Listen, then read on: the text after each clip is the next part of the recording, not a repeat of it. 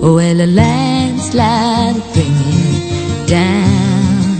Oh, the landslide bring it down.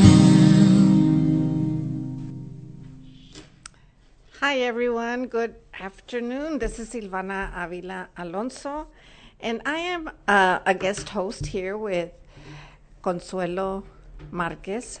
She is La Abuelita con Opiniones, the grandma with opinions. So I just want to thank her. She is on her way. And as y'all know, it's a rainy day today, and we're finally um, had the opportunity to experience winter, and I am so happy about that. God, I was like getting worried that we were going to have summer all winter long. But anyway, here we are. I don't know, uh, you can see me. I'm all covered up with long sleeves, with my pretty velour, and um, I can tell you that I wore it one time last year because it just gets hot. And but today it's perfect. So here we are. Hola a todos. Bienvenidos a la, mm, al programa La Abuelita con Opiniones. Yo soy Silvana Ávila Alonso y soy la invitada de Consuelo Márquez. Y ella ya viene en camino. Como saben, hoy es un día frío, con lluvia, y gracias a Dios que es un día de invierno, porque ya me daba preocupaciones que el, el calor iba a seguir con... am, hace días estuvimos más caliente que normal, pero y por eso uno piensa, oh my God, ¿qué está pasando? Gracias a Dios, ya tenemos el frío, ya nos llegó. Y bueno, Ahora voy a hablar un poco de, eh, estamos esperando al invitado que llame. Uh, ya son las 2.13. Le pedí que llamara a las 2.10, después de las 2. Ojalá que nos llame. Él se llama Brian Larney. Y Brian es un buen amigo. Trabajamos en las artes, en promoviendo la cultura. Y Brian Larney es am, miembro de, no sé el tribu, pero es un ah, Native American am, de, de los Estados Unidos.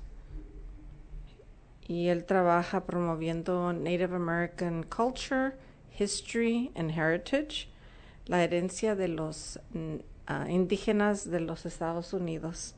Bueno, y ah, estamos esperando que llame. We are here waiting on um, our guest, invited guest, Brian Larney. He is a member of the Native American um, Coalition, and his, I'm not sure what he does professionally. I think it's in the arts and programming, um, computer programming, and maybe software. But we'll find out once he calls in. He's messaging me right now.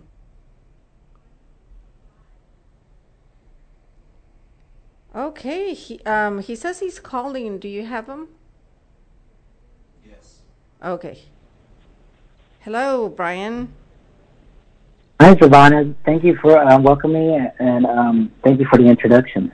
Oh, thanks. Uh, I'm glad you heard. Uh, let me. Um, I am so nervous right now because I I'm running out of power on my phone, and I did bring a few notes, but let me turn to that page. Um, well, tell us a little. I want to ask you first. Our uh, host is on her way. Uh, as you know, it's, Okay. we're under the, the the rainy weather right now, but she is on her way, and, and you'll get to meet her in a few minutes. Her name is Consuelo Marquez. For right now, but why don't you uh, share with us um, a little bit about yourself? I didn't prepare an introduction to your to um, who you are, and I know you as a very active person in our community. But yeah, share with us a little bit about Brian Larney. Okay. Um, Hali Sengo. I am Brian Larney, Executive Director for American Indian Heritage Day in Texas, and also Indian Citizens Against Racial Exploitation. Um, full blood American Indian. I am Seminole and Choctaw, and um, so with the platform that I'm able to use, and I'm always humbled because um, you know because of Savannah and my mom being connected through the Independent School District that we're we're able to connect with her husband Roberto Alonso, and he's the one that actually gave us the strength and power to go through the legislature to actually have an American Indian Heritage Day, which is civic law. So we've been going on it for 10 years. So I also want to say thank you both for your contribution to make sure that we have a platform for American Indians in Texas. And so mm, that's the first part. Um, so what we've been doing lately is really fighting against um, fighting against the racist stereotypes and prejudice, and it's something that you know that when you try to look for education, that it, it that it really um, you know you have to go against the grind. You have to know what education is, know how it's being erased. You also know what the right perception is of history but also the larger history of truth. And I think those are the elements of what we look for. But you know, the, the reason why we have our Heritage Day, but also able to talk because it, it gives a platform for the future to be able to share their stories, but also give homage to our ancestors. So that that's the main component, but it's always cultural preservation and education. So, uh, thank you for reminding me because I hadn't thought of, um, you know, how I met Peggy years ago, 20 years ago or more, through the our work at Dallas ISD. She was heading mm-hmm. the uh, American Indian um, program for the district, and I was head of the migrant program at Dallas ISD as well. But I had, you know, growing up as a Chicana, growing up watching TV, you know, that's the information that I received. Um, the non education I received of an American uh, Indian person. Of course, it was cowboys and Indians, remember? Um, I don't know your uh-huh. age, but we used to watch TV on the weekends, and we actually thought, and that was a very popular game we used to play um, us against, you know, the other uh, children. We used to split up and we'd play um, cowboys and Indians. And um, so it was about shooting each other and killing each other. You know, we were little. Yeah and and we actually thought that uh, of course someone had to be the Indian, someone had to be the cowboy, and that's what our game was about. And we actually, well, I'll speak for myself. I actually thought the Indians were the bad guy, and that's how I saw uh, the perception I saw on TV. And and actually, to go even further, uh, the insult is that we grew up without knowing our own heritage, our own history. Well, we knew that we were Mexican Americans, but you know, um, at school, which was 90% of our education, we actually didn't know we were Native as well, part Native. And uh, so, um, go, going back full circle, thank you so much. Um, how important is education? and uh, the American Indian Heritage Day, how it is still very important to work against those stereotypes and prejudices because it's very embarrassing to me now that I grew up until 20 years ago not thinking about the implications it has when you continue hurting people uh, stereotyping yeah. them, not not giving them their respect, the education that we deserve. So thank you so much for your work. I um yeah.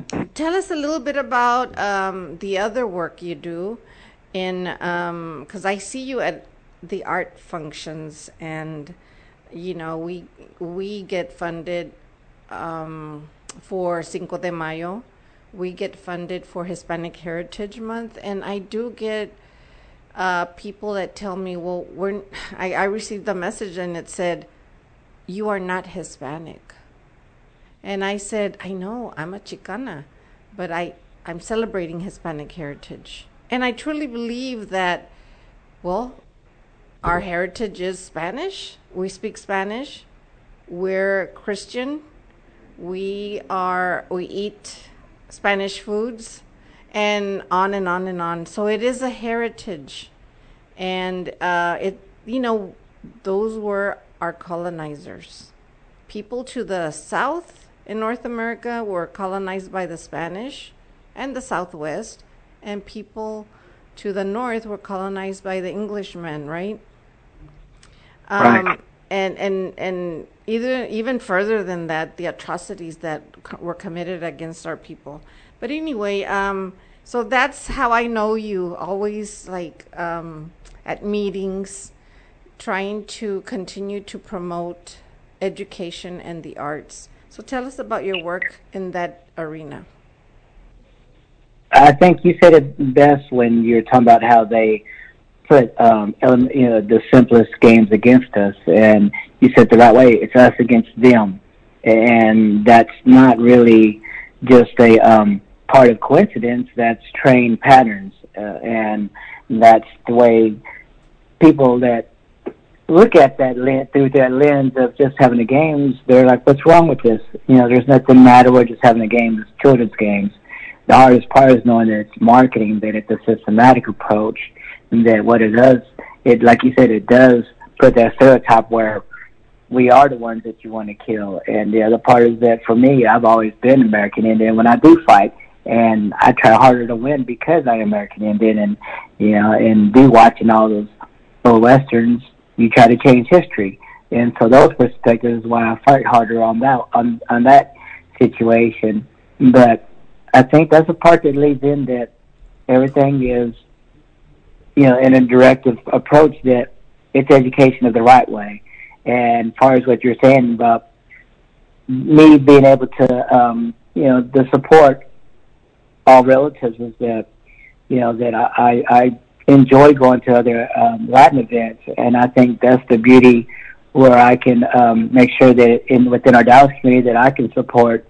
But at the same time is that um same time is that I can actually um start looking at that lens of that how do you break down not not the ignorance or blurred vision, but how do you start um how do you start um just basically being able to shake an American Indian's hand. How do I learn from the other side of where I start looking where I can begin to start interjecting but as well as myself is that you're always educating yourself with other nations and I think the simplest part is just attending or being there.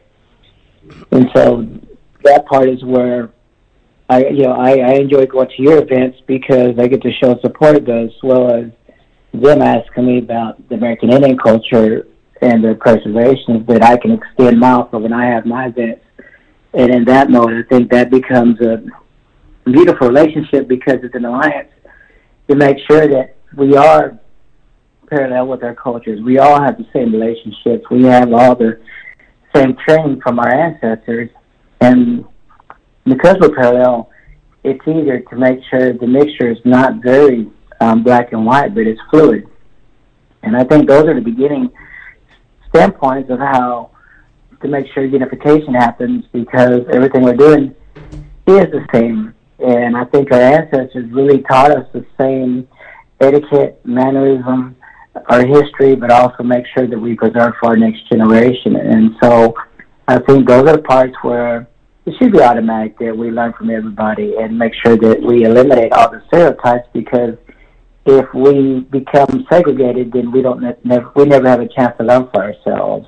And I think that's the motivation to make sure that equity and equality for everybody is not just words, but it shows it's by example, us seeing each other, us learning. But at the same time, is that sometimes we just need to be there side by side because I think that makes a difference. And I think everything we do is for the ancestors. So I, I enjoy seeing the um, future generation running around, but also want to make sure we honor our ancestors and all the um, grandparents and great great grandparents to make sure that pers- cultural preservation is being, is being extended.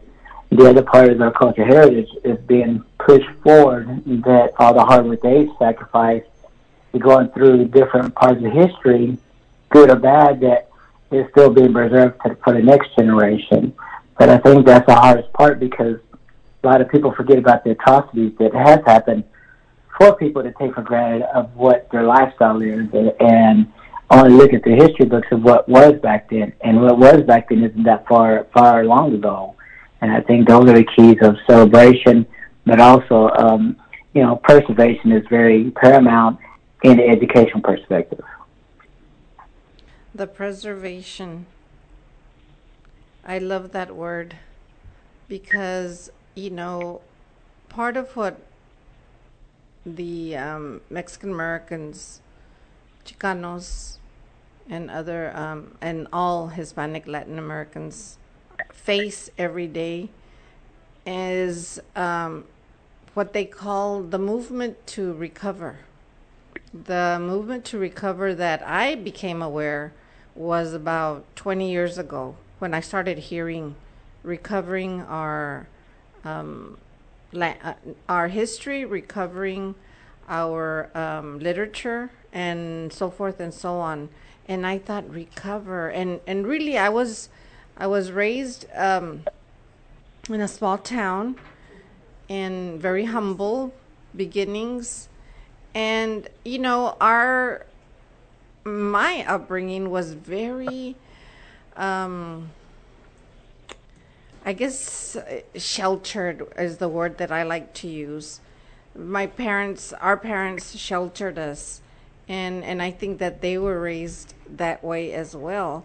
But at the same time when when i started hearing recover i thought i knew about the chicano movement where we were fighting for social justice, civil rights, and I saw I, I saw that very differently than when you actually say recovering our history, recovering our literature, our language, our customs. So I was I embraced that. So thank you so much for telling us why we need to do this. Consuelo Marquez is here now, and um, you've been hearing us on on your phone. So basically, uh, I'm just going to add this. When you say that we have to be present, and it brings me to the thought of we have to be at the table. Because if we isolate and it, it's we shelter ourselves to the point where we're not communicating and interacting, then you know it it's not our fault at all. I'm just saying that we have to be like you, Brian be there, fight, and and speak up and and add so much.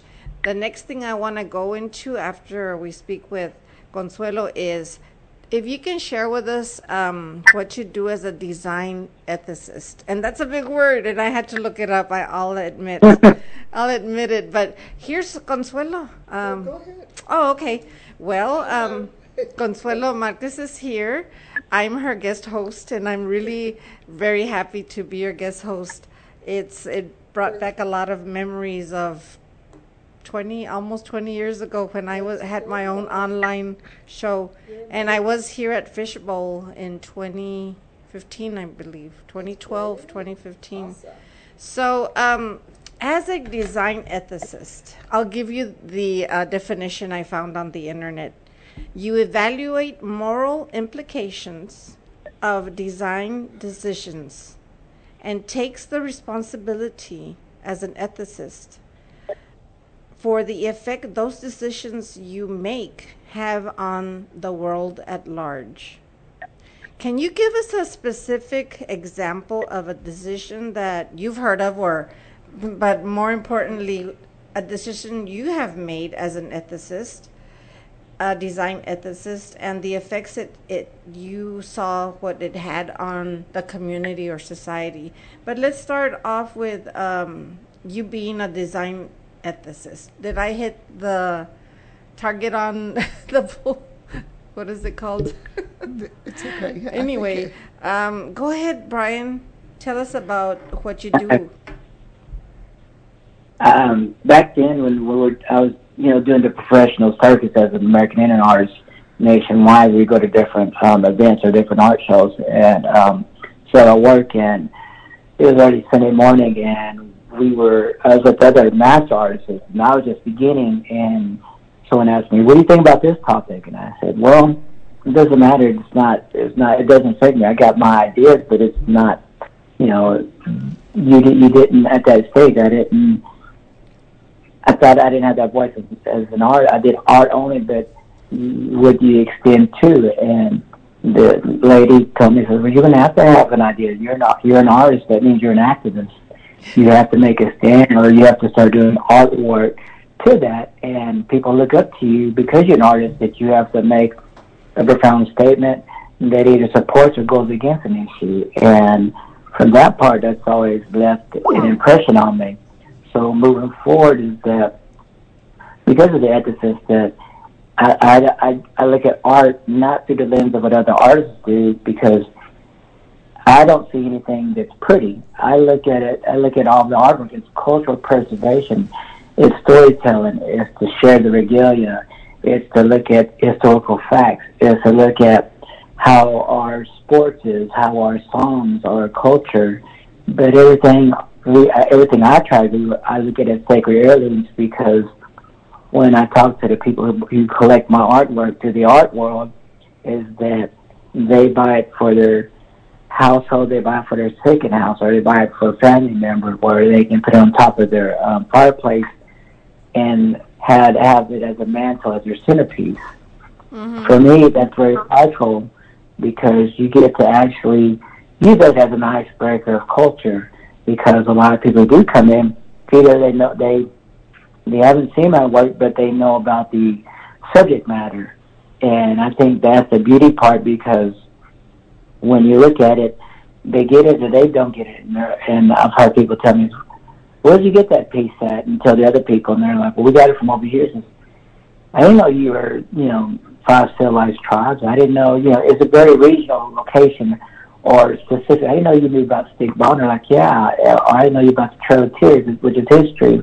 That you start, you, you actually teach without teaching, and I think that's the extended voice because it's it's extort historical heirlooms that are sacred, and so that's why I call them sacred heirlooms because hopefully down the line they'll be passed on to the next generation. They'll still carry the same stories, and you know that even when you think something is um, extinct that you have the picture and it's like, oh yeah, I remember playing that. Oh yeah, they play over here, you know, and um, in another state. And I think that's the beauty that of the idea, not the, you know eh, that this is a cultural preservation still being passed on, but even with the um, ethicist tagline is that you always have to fight for authenticity. You have to fight for historical accuracy. You have to make sure that you as an artist, you make sure every little detail is done by a time period, the issue,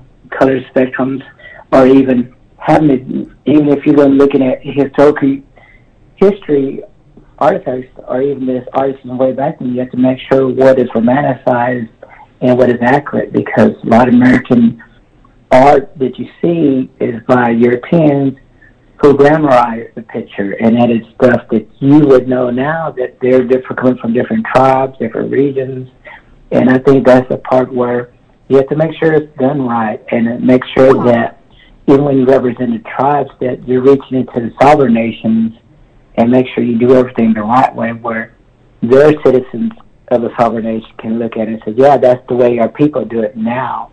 And but at the same time is that you're trying to bring in pride because you're trying to eliminate all the stereotypical racist mascots that you see from different sports because marketing mm-hmm. has taught them to rely on that as their pride and their identity where I'm trying to reach back and through my art and different other um different different other pieces that they can wear it, they can see it, they can buy it, but also that it can be an inspiration. But same time is that when you look at the simple part is that for my work, I wish I could say it's beauty, but it, I don't look at it in the first perspective. I'm like, how can I preserve culture? What issues can I tackle? If as an activist, then what am I standing for? Or the other part is that am I protecting Mother Earth in my artwork? Am I trying to produce different values where forms can be brought up to have speaking engagements? Or do we make sure that what we're doing as the role of preserving the next generation, what what can we do to fight for our people's identity to make sure that we are not extinct or we're not oh I didn't know y'all were still around. And I think that's the part where ethicist designers really comes into play because if you're in, if you're American Indian art, you already know that artists you already know that everything's been locked up in museums and galleries that you don't have anything and they don't feel like they should you the artwork because privilege tells tells them that we can protect your heirlooms better than you can, and it's better over here. Mm-hmm. And so, you, it, when you have to pay for you to see your own artwork, that's not the right way. And so, there's a lot of parts and ethicists that know about activists as an as an artist, and that know that what you can do is is that you're being taught by ancestors, family, to make sure that your work transcends. But at the same time, and the last part is that you try to do everything the right way for the next generation to see. Well, thank you for that very informative explanation of what you do and the importance of what you do. Wow, that is amazing. Thank you so much for that. Um, I wasn't sure. I know of your work, but I can say, Brian, we haven't really like sat down and had coffee or sat down and had a, a dinner so, um, you know, but I do know of your work. You are very highly respected, and um, I, I, I'm so happy that you know you agreed to speak with us and explain things, and especially of your very um, of is your this, work. Is this like the Native American? Okay, um, but what group is he? Um, He's a Seminole and Choctaw. Seminole and Choctaw. Uh, Consuelo's asking me about your tribe, tribal um, ancestors. Oh, yeah. Okay. And um, what area are the Seminoles from? Um, Seminoles are actually in the historical part. We're actually from Georgia. Though our our original tribe are Creeks, and so they're from Alabama area.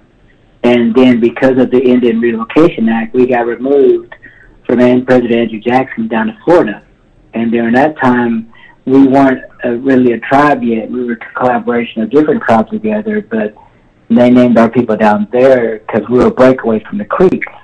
And so we were red, we were known as Red Sticks, so we were the warriors, and um, we're the ones that fought all the time. And so we joined up with other tribes down in Florida, and then from there the Trail of Tears happened because that law that they that act they put against to remove remove it was we moved down to Florida because it was Spanish Florida back then, and actually the reason why they moved is because we were helping out slaves to be to escape and help them escape from the plantation. So because of the American Indian uh, movement down there being warlike, and then also helping out the slavery for freedom. And even I found out that's part of the 1619 project that they had. But that's how they removed us for Spanish Florida, bought Spanish Florida to be American, to be another state to, to the United States, but then removed us to Oklahoma. So you have in that tier of um, the timeline is that so they took you from Florida and they moved you to Oklahoma. Is that yeah, but you know first yeah, but before that we escaped from um, the tyranny of President Andrew Jackson out of Georgia, Alabama. So that's right. why we moved into Spanish Florida right. because of the rules. Yeah. And so, you know, that's the history. So even then, I have to make sure to understand the legacy, but also teach because not it, not everything. I wish everything was simple, but it's not. no, it's not, and that's why it's so interesting. And that's why yeah. I ask these questions because everybody had a beginning somewhere, right? We all did. Right. But it's interesting how everyone was moved around. Um, in the, of course, because of their rights being taken and everything else, and they were just moved to different. It's like the the ones in uh, North Dakota, South Dakota. That's interesting too. Uh, you know, because there's so many different um, tribes, and people aren't aware of it. And that's why I was asking that it's because mostly mostly here we hear Choctaw because of WinStar, you know, or the Yeah. the casinos, you know, that are close by. But it's very interesting. That's why I mentioned the Seminole. And then, of course, the group that's in North Dakota and South Dakota, what are they called? Do you know? Um, well, they're, they're, they're, called, they're, uh, they're Lakotas also, but um, their former name was the Sioux. There's different, Yeah, um, the they're more the Plains Indians up there, but going back to what you said earlier, that I wish we could say we were removed. They were, they were probably trying to, um, you know, commit genocide on us. And, uh, and because we survived, the only way was to write peace, uh, peace treaties to remove us to different areas. Right. But then again, you find out in history that that not one peace treaty was ever respected and honored, and so they never kept their word against us. right. But yeah, we were all. The, you said removed, but I always, I always think that's just a legacy of genocide or a historical thread of why all of our people, and you know, even the Latin communities, that there's so much trauma because of what's going on. Right. And I think that's uh, hurtful memories of history, and you can see it through the eyes of your great grandparents, or even through how people move to get to wherever location you're at. But I think that's the beauty to make sure that you stand pride, proudful because you're honoring them out of respect and, and your identity, but also your pride. Yeah, it's because, and, and look at the Grand Canyon. I mean, you know, the Grand Canyon. They moved, they moved them in there and said, "This is your land," because they figured it was hard for them to really survive and everything like that. And now look at what they've gained, and now they're wanting to take it back. They want to figure out a way where they can get it back because it's uh, beautiful and everyone goes there and everything like that. So it's just interesting, you know, that I, I could also tell them, I said, it's tough that, you know, I always tell people, I said, what if? I said, what if we were just as bad as the economic perspective of today? What if we drained all the oil out? We stripped all the mountains for coal and different other natural resources, weapons. You saw nothing but smoke, and we and we cut down all the trees. Would you want to stay on this land? And I tell myself, if we were just as ruthless genocide against Mother Earth on this land today, I don't think no one would ever come and stay here. I think they would go back home to England or wherever they came from, or Europe. right. I said, but I go, that's the beauty of what our our ancestors taught us to make sure we become water and land protectors, and that's the part where we still fight for Amer- for American Indian and also global issues because that's just the way it's taught. That's the way our prophecies, that's where prayers are on. But that's what we've been told. But you see that through our ceremonies and our cultural preservation of traditions. But you know, That's what some people there's- don't there's fight understand because you have the pipeline going right through burial grounds, you know, and True. and, True. and things like that that are really devastating. I mean, it's like let's say putting a pipeline in the the DFW cemetery where all the servicemen are. You know what I'm saying? So Yeah. uh, you know, so that's what's so wrong that sometimes people don't understand that uh, you have people that have been buried there and everything, so it's sacred la- land to you, you know. So Yeah, and the other, the other thing is that they those pipelines underneath the lake, and they leak. And so, even though we're fighting for American Indians, if that if the oil leaked into those lakes, I said it would affect everybody, Yes, not so- just American Indians. So right, we're right, fighting for everybody. right, and that's what's so, and we do so much harm already to the environment that. Mhm. Um, you know, it's so sad. Now we just don't even want to stand up and change our TV. We want to make sure the batteries work on the TV changer. And I mean, Yeah. it, we've Yeah. gotten so that we don't want to, you know, we want, Convenience. yeah, I'm getting. Yeah. I I also, I always say flip it around. I always hear like, you know, Savannah was speaking. I think that's the beauty of the dialect. Also, our beauty is in the food, and that ties into our culture. So, no matter how bad everything is, I think people can become stronger because they unite through different similarities. that everybody, you know, like We Savannah have in says, well, common. Yeah. Different ethnicities can get together because of the same dialect. That you can have Hispanic, Heritage Month and still be prideful and be able to celebrate. I think those are the keys. And I, what I always try to say is that if you understand our culture and preservation, everybody, then I think that's beauty. But you know, we're not the only one. American Indians aren't the only ones fighting. We fight side by side with everybody else. So Right. a lot more people are listening and they're doing their part. So it's not just only us, because you know we we do lead and we do do the things. I said, but it's a human human human humanitarian fight, not just American Indian fight. Right.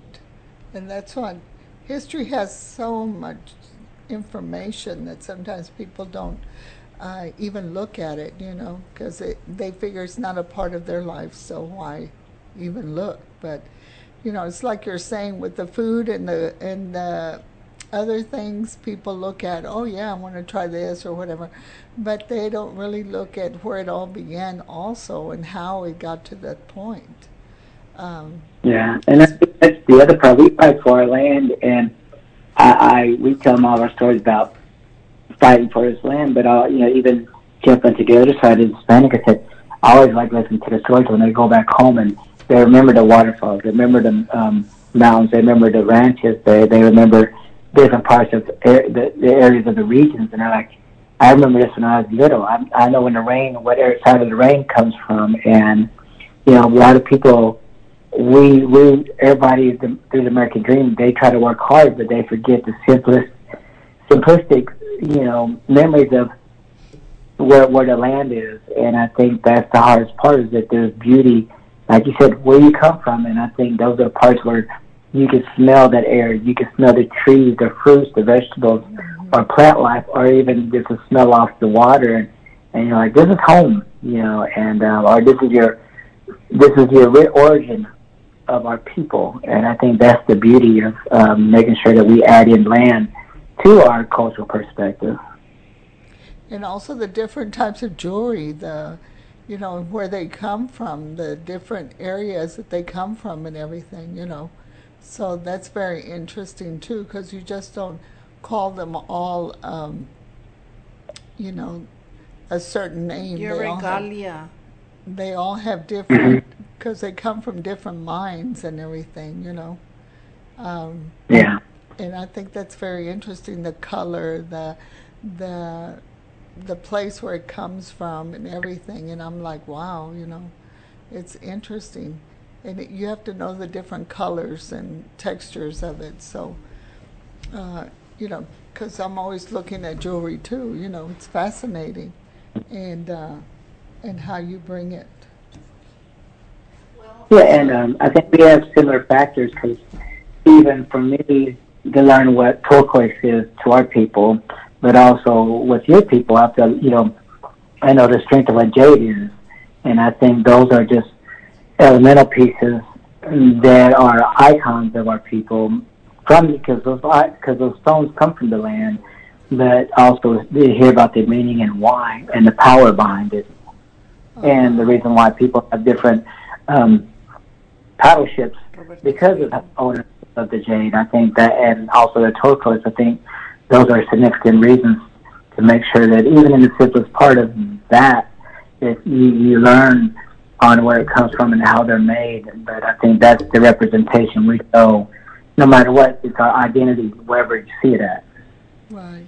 Well, maybe one one uh, whenever you have time, you can come into our show and actually um, uh, be one of our guests let us know when you're available. But it's very interesting, especially right now during this month.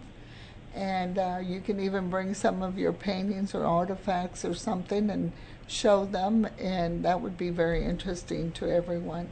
Um, Well, we have. I'd be more than invited. I appreciate it. okay, just let Thank Silvana you know. so much. Thank you so much, Brian. Um, my regards to Peggy, Larney, And yes, uh, I'll be following up with a call, and uh, because we'd like to, you know, follow up every Monday for the rest of the month, or even beyond, with uh, continued talks about, like Consuelo said, your he, art. and if he likes would like to bring them in, you can bring them in and show them, and you know on our Facebook page. That would be amazing. So just let Silvana know. We have another call coming in, but we really appreciate it. It's very interesting. Thank you for the time. Thank you for the time, and I appreciate everything. And y'all have a great day. You okay, too. You too. Thank you. Thank you. We- We have a, a caller that is uh, waiting. He's going to give us a recap on the election Oh, okay. and um, the election results and, you know, his opinion on the results and what happened, who won. And I think in terms of um, the Senate, CNN has called it uh, for the Democrats. Democrats. And I think uh, they were very cautious, but they were calling the rep, the U, U.S. representatives races or uh, ma- ma- majority for the Democrats as well, Please call very Seven, seven. cautiously. uh, can you text Roberto? I, I'm, I'm out of there. power. He's on there. Isn't he on there? No. What's the last four digits of the number? Uh, God, I don't know. Zero four six one. Of his number? No. Seven four two nine. Seven, four, two, nine. Yes. Okay. Well, um, we did invite Roberto, Representative Roberto Alonso, because he is, well, I think he's the smartest man on earth in terms of politics. He reads every day Uh-huh. uh, all the newspapers. And that's interesting. I like Um, to read everything like that. He keeps up with uh, the numbers, the the political strategies, and and are you there, Roberto? No, Please call. no, he got busy.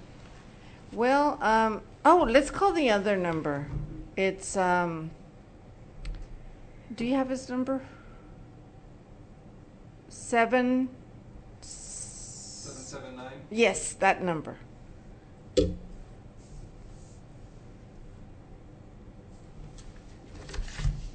Please. That one went straight to voicemail. Well, okay, well, let's continue. What do you think of uh, the election results in Texas? No, in Texas it was sad, but you know what? That's part of it, and you know you're not going to win all the time. But I think that Beto did a good job, an excellent job. I think a lot of the people. He's on. Hello? Yeah, this is Roberto Alonso. Hi, Roberto. Consuelo's here, and she's going to take on. Tengo el and white, el chocolate brown steak. Roberto, Mm. can you give us a, a recap on the elections last week? Yes, yes, ma'am. Um, the the recap is this: um, there was a lot of talk that uh, Democrats were going to lose because um, people were all upset about inflation and the economy. In the end, nationwide, the Democrats won the Senate again, and right now they're competitive in the House. And the reason that the Democrats are doing so good as opposed to many years before is because the Democrats were able to work in a bi- bipartisan way to work on climate, to work on gut. After what happened in Uvalde, uh, Texas, nationwide, it had an impact in being able to come together with some bipartisan legislation uh, on guns. In addition, the uh, where you had to pay seven hundred a month for uh, insulin, now the most you have to pay is thirty five. Isn't that amazing? And all we amazing? Monday. Isn't that amazing? That's Yes, amazing. ma'am. And and part of what we have to do is just let the people know uh, two things: uh, the positive things that, from my perspective, Democrats do, and and the other thing is that we must stop fighting and be angry against each other and work together. I can tell you, having been a state rep for 20 years, I was able to do a lot. Eh, We would go through elections, and I mainly had to fight Democrats, not Republicans. But in the end, after the, the elections are over, you got to figure out how, and there is a way to figure out how to work together to make things done. Uh, as a state representative with um, Republicans being in office, I was able to get scholarships, a Center for Mexican American Studies at UT Arlington, uh, getting uh, 7.5 billion for pensions for teachers, 7.5 billion uh, pension for state employees. Uh, I, I was one of the lead, uh, leaders in helping the police and firefighters of Dallas preserve their two billion dollar pension. Uh, and you know, one of the things I always like to talk is um, mention is that you know if someone was to ask me how much do you know donate to the food bank, and people normally say like two thousand or five thousand or ten thousand, and I so it's more like I say no, it's more like six hundred million to a billion because in working together with Republicans, that since they ran the legislature, I I recommended that they change language instead of doing community service they can donate to the food bank. So every time, you know, like in the movie It's a Wonderful Life, every time you hear a, a bell, that means an angel gets his wings. Right. Well, every time uh, somebody gets food bank for community service because Roberto rang the bell. Oh, well, congratulations, Roberto. Well, um, so your take on this is that, and, and it, it kind of reminds me what Brian Larney said previously in his call-in interview was that we have to be present and we have to be at the table. And, and if we're not there, then we, if I, we isolate and just, um, don't work together in a bipartisan way, as you mentioned, that we're not going to get as much done as we want to. So, um, thanks for reiterating that. It's it's that's my take on on I on think this. I think too, Roberto. Don't you feel that with this new generation that that that was voting this time around and everything, if you look at the whole the whole thing, it, it wasn't just. I mean, Abbott and Beto. Okay, Beto lost and Abbott won. Okay, so, but in the whole area, everything in the country, wouldn't you agree that a lot of the youth were trying to say that the deniers and the the ugliness and everything, um, they're tired of it. It has to end. Um, you know, they they know that we have fair um, elections, and that they don't want to see another coup. Uh, so if you look at it, that's what the they want peace. They want people to work together. They want to be able to see our government actually do something uh, with what they they need instead of fighting among themselves.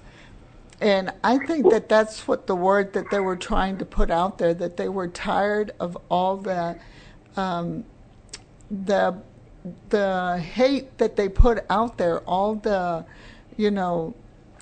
Oh, it was just ugly. it was ugly and that and a lot of people were tired even their ads were so ugly and everything because they thought that by putting all of that out there it was going to uh, make them win and everything just like the last you know the last election but th- i think people are tired of it and they just want to ma- be able to trust their government and make sure that they're working together and trying to uh, bring people together again instead of always trying to separate them. What do you think? Well, first I'll tell you real quick. Uh, as far as it's not just being in the table, it's who you put to be at the table. Right. So we have to know what we're doing when we get there, because you can be there and not know what to do and have. So it's it's really important. Yes, I agree with what you're saying, but part of what happened in Texas was we did not respond to that ugliness. Uh, so that's it, what happens when you vote. You vote for and against, and not vote. So that created. But in spite of that, if you look at the border uh, counties, uh, in in the analysis in some of the newspapers, you'll see that Beto beat uh, uh, Abbott sixty to forty percent. I know. But the part, but the part that we didn't do, and we didn't do nothing, was in the rural counties. I, I heard from the chairman of Zavala County, my hometown, Crystal City. I heard from the people of Uvalde. Our Democrats didn't do nothing. So the other part is we have to respond to the ugliness in a positive way that we want to work together. But then in the areas we don't want to do nothing, and I accept the challenge of doing something about it. right. and we Well, have to- good, Roberto. We need a strong leader like you, and um, and I always say Roberto's very well versed, very well informed, and he actually calls people all over Texas leaders and talks to them and gets their take on what's happening. So uh, thank you for that. Um, I did hear all, everything you just said. I heard it even in the national news. I heard that one of the big um, things that the Democrats didn't do, especially Beto, in certain areas, was respond. Respond to the ugliness. Um, they did point out, um, you know, gun um, gun control and, and other very um, important issues, but it was the those character um, attacks that they were they came on really strong against not only Beto but uh, Rochelle Garza, and um, uh, in the rural counties when they said we did nothing, do you think? that because they are um, lower income counties, they don't have big, you know, um, enterprises or e- econ- econ- economic um, affluence, that maybe they needed um, to be supported financially by the Democratic National Committee. What do you think So about real that? quick, real quick, we have the money. We have the money. Just who gets the But- money? We spent yes. the Democrats spend a lot of money in Dallas, spend a lot of money in know, we're Houston. We spend a lot in Austin, San Antonio, in the Valley, and we can do it in the in the rural we counties can as do well. it, but we didn't do it. That's the point. We we yeah, and, and I Let's learn encouraged from it. this. We didn't do it, so I accept the challenge to do something about it. Okay, thank you so much for accepting the challenge. That what do sounds like think? um, someone's interested in something. And then what do you think? She's going to put you to work. Uh, Yes. What do you think of McCarthy? Um, do you think that they're going to um, allow him to be, um, oh, what do you call it? Oh, The- speaker? The the, the, speaker? leader for the Repu- I don't think they're going to do that. I hope not, And they're not because going. They're, they're not going to allow McConnell to be the leader for the Republicans. What happens is the majority of the Republicans in the Senate are Trumpsters. The majority in their House are Trumpsters. So that's who, who's going to be the leaders. But Oh, what's going to have to happen? The minority of the Republicans of the Senate and the House are going to have to start thinking what's not good for Trump, but what is Right. good for the United States of America. Just That's like you said, the coup do. when they went into the Capitol. Right. We need to work with the Republicans that are willing to work with us. Right. Before we hang up, uh, finish the show, can I just say something? My um, regards to President Biden. And, um, you know, he has done a lot. The vote from the youth was big. And um, the exit polls showed that they were inter- they voted Democrat because of the loan forgiveness, because of uh, the Democrats' work on uh, climate change, and I think that um, President Biden needs to be recognized for that. And Yeah.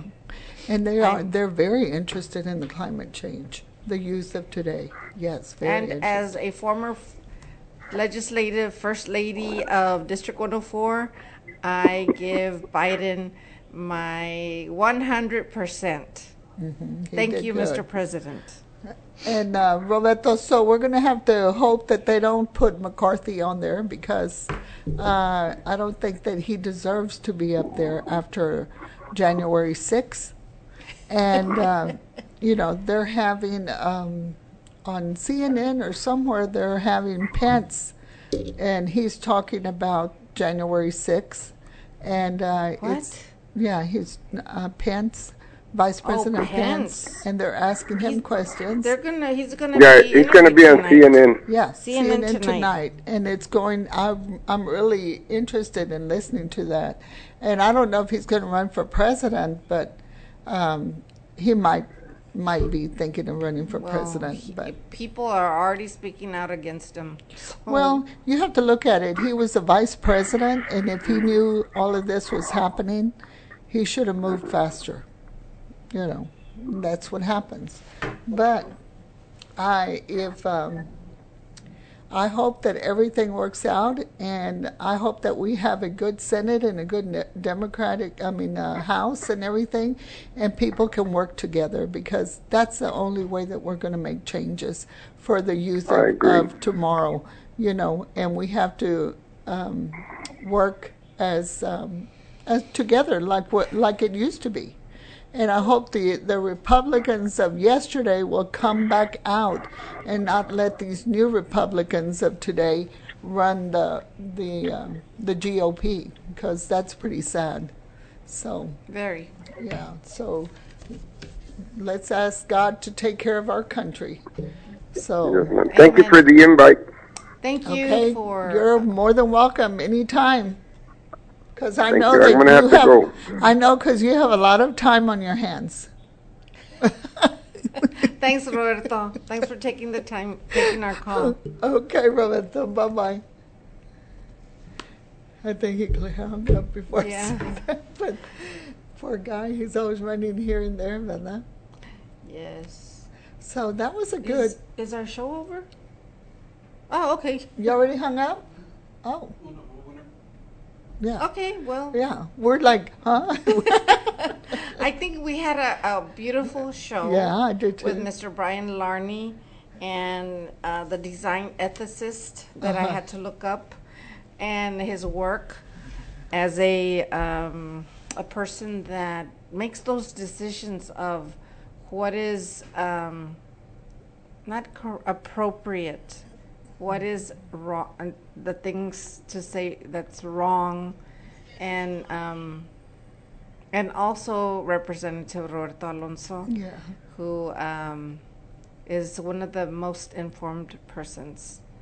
I you had a wonderful show. Yeah, I thought it was nice. No, you did great. No, we did. So I think that it came out really good, and I hope we have some more people uh, calling in about the uh, American, uh, na- the Native American, because it is uh, Native American Month. yes, And- Native National Native American Heritage Month. Good, So um, they're doing wonderful work. right. And here we're getting close to Thanksgiving, and every day we really need to give thanks for everything that we have, and um, look at uh, Ukraine.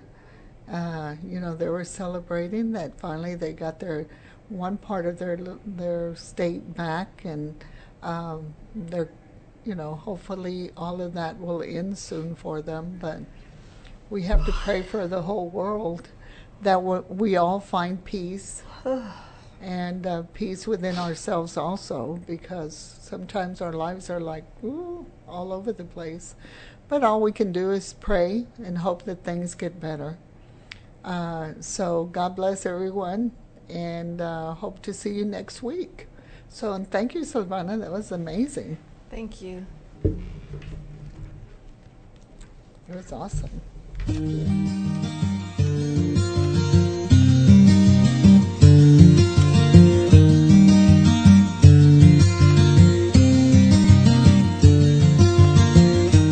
Took my love, took it down. I climbed a mountain and I turned around. And I saw my reflection in snow covered hills till the landslide brought me down. Oh, mirror in the sky, what is love? Can the child within my heart rise above? Can I sail through the changing ocean tides? Can I handle the seasons